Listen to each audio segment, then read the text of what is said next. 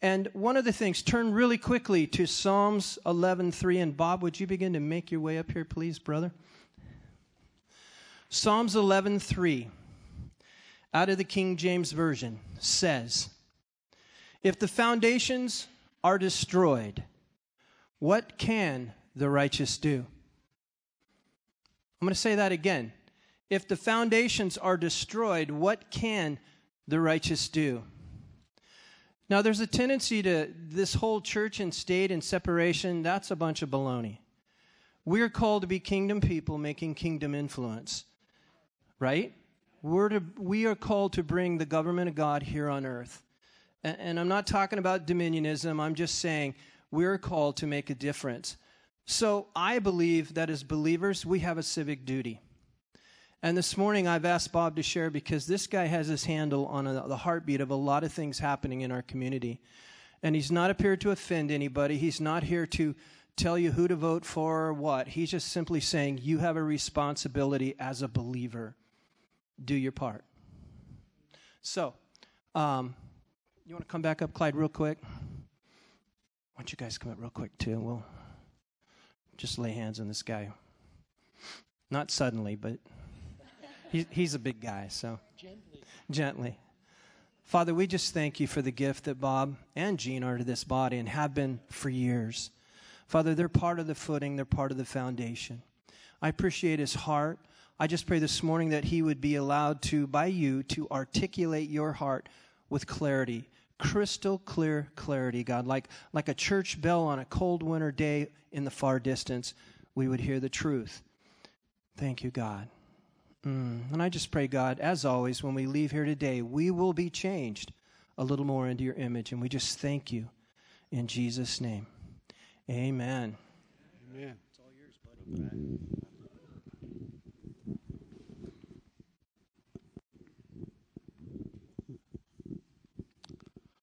topic today is politics. and uh, well, I want to open your eyes so you can see me later. Uh, but one of the real issues is that people take it real seriously, and you can't take everything too seriously, so you can't see some of the humor in it. So I'm going to get this out of the way. I'm going to do a dad joke. Uh, dad asks his son, What do you want to be when you grow up? He says, A politician. Dad got a little bit upset, a little concerned. He says, Are you insane? Have you lost your mind? Are you a complete moron? And his son says, I've changed my mind. There's too many requirements to be a politician.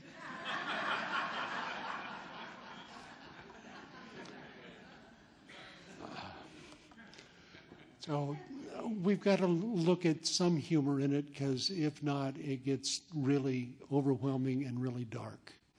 Um, I know I've threatened to destroy a number of television sets just by throwing rocks at it during the news. Um, so, we need to talk about this here because you all have a part in politics, whether you know it or not. And there's two things that you really don't really want to know how they're made. Let's see if this thing works. Uh, other way. Your left hand. Ah. Sorry, Bob. We were working this. We were working at the. Yeah. It beeped. I must have to click it up there. Okay. Well, we'll try and get the slides to catch up. Because there's two things you never want to see how they're made. And one of them is hot dogs. and the other is politics. Because there's a lot of things that go on that people don't know about or really don't have an understanding. Like right now, we just had something come out that's supposed to be voted on this Wednesday about um, immigration.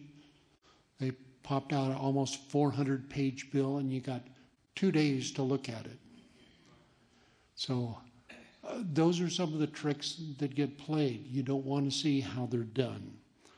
But we have to do things.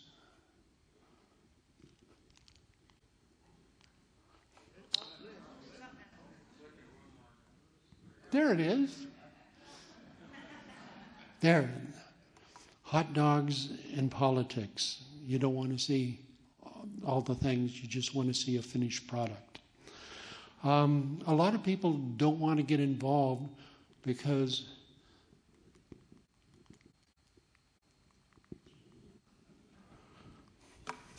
they look at Romans 13 1 2.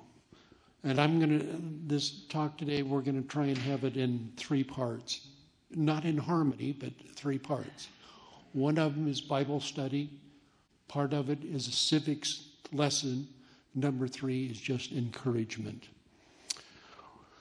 A lot of people don't want to get involved because they just take part of what the word says. And it says in Romans 13 1 2, everyone must submit himself to the governing authorities for there is no authority except that which God has established. The authorities that exist have been established by God. Consequently, who, he who rebels against authority is rebelling against what God has instituted. Those who do will bring judgment on themselves. With that part of Scripture, they just say, well, God put all this together He's in charge. I don't need to be involved. I'm just going to back out. But they leave out the rest of what God says. In Ephesians, it says, Finally, be strong in the Lord and in the mighty power. Put on the full armor of God so that you can take your stand against the devil's schemes.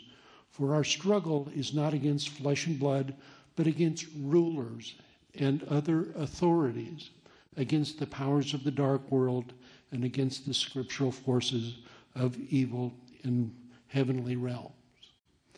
So we are called to stand against this. We're supposed to be visible. We're supposed to do it in the power of God.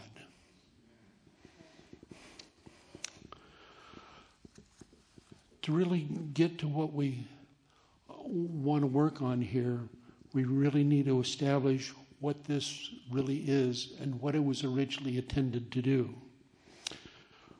Um, we used to homeschool. All of our kids are grown and out.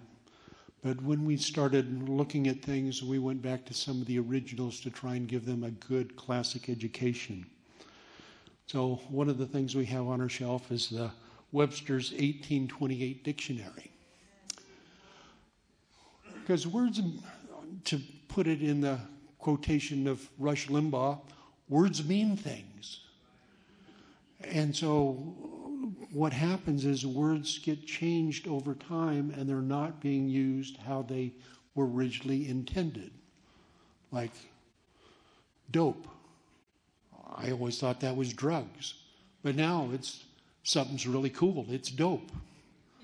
And I go, I, I don't understand these things. I remember when gay means you were happy. Um, but the one I still haven't figured out is what Snoop Dogg says is what's a fashizzle? Uh, so trying to get words to understand what you're trying to convey. So we go to the Webster's Dictionary of Politics, the science of government that puts the part of ethics, which consists in the regulation and government of a nation or state for the preservation of safety, peace, and prosperity. That's what the definition was in 1828. Today, what do we go to? What everybody looks at is Wikipedia. What it says now from the ancient Greek affairs of cities is a set of activities that are associated with making decisions in groups or other forms of power relations among individuals, such as distribution of resources or status. I don't find anything in the current definition that looks at safety, peace, and prosperity, which was what the original intent of governing was to be about. So people change it. We need to get back to those classic roots.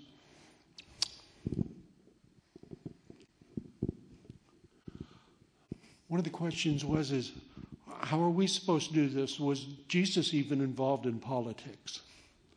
Um, the short answer is yes. He talked to politicians all the time. One of them that he got to know fairly well is Nicodemus.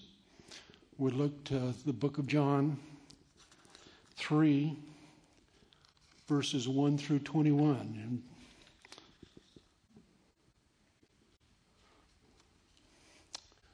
it says, Now there was a man of the Pharisees named Nicodemus. Not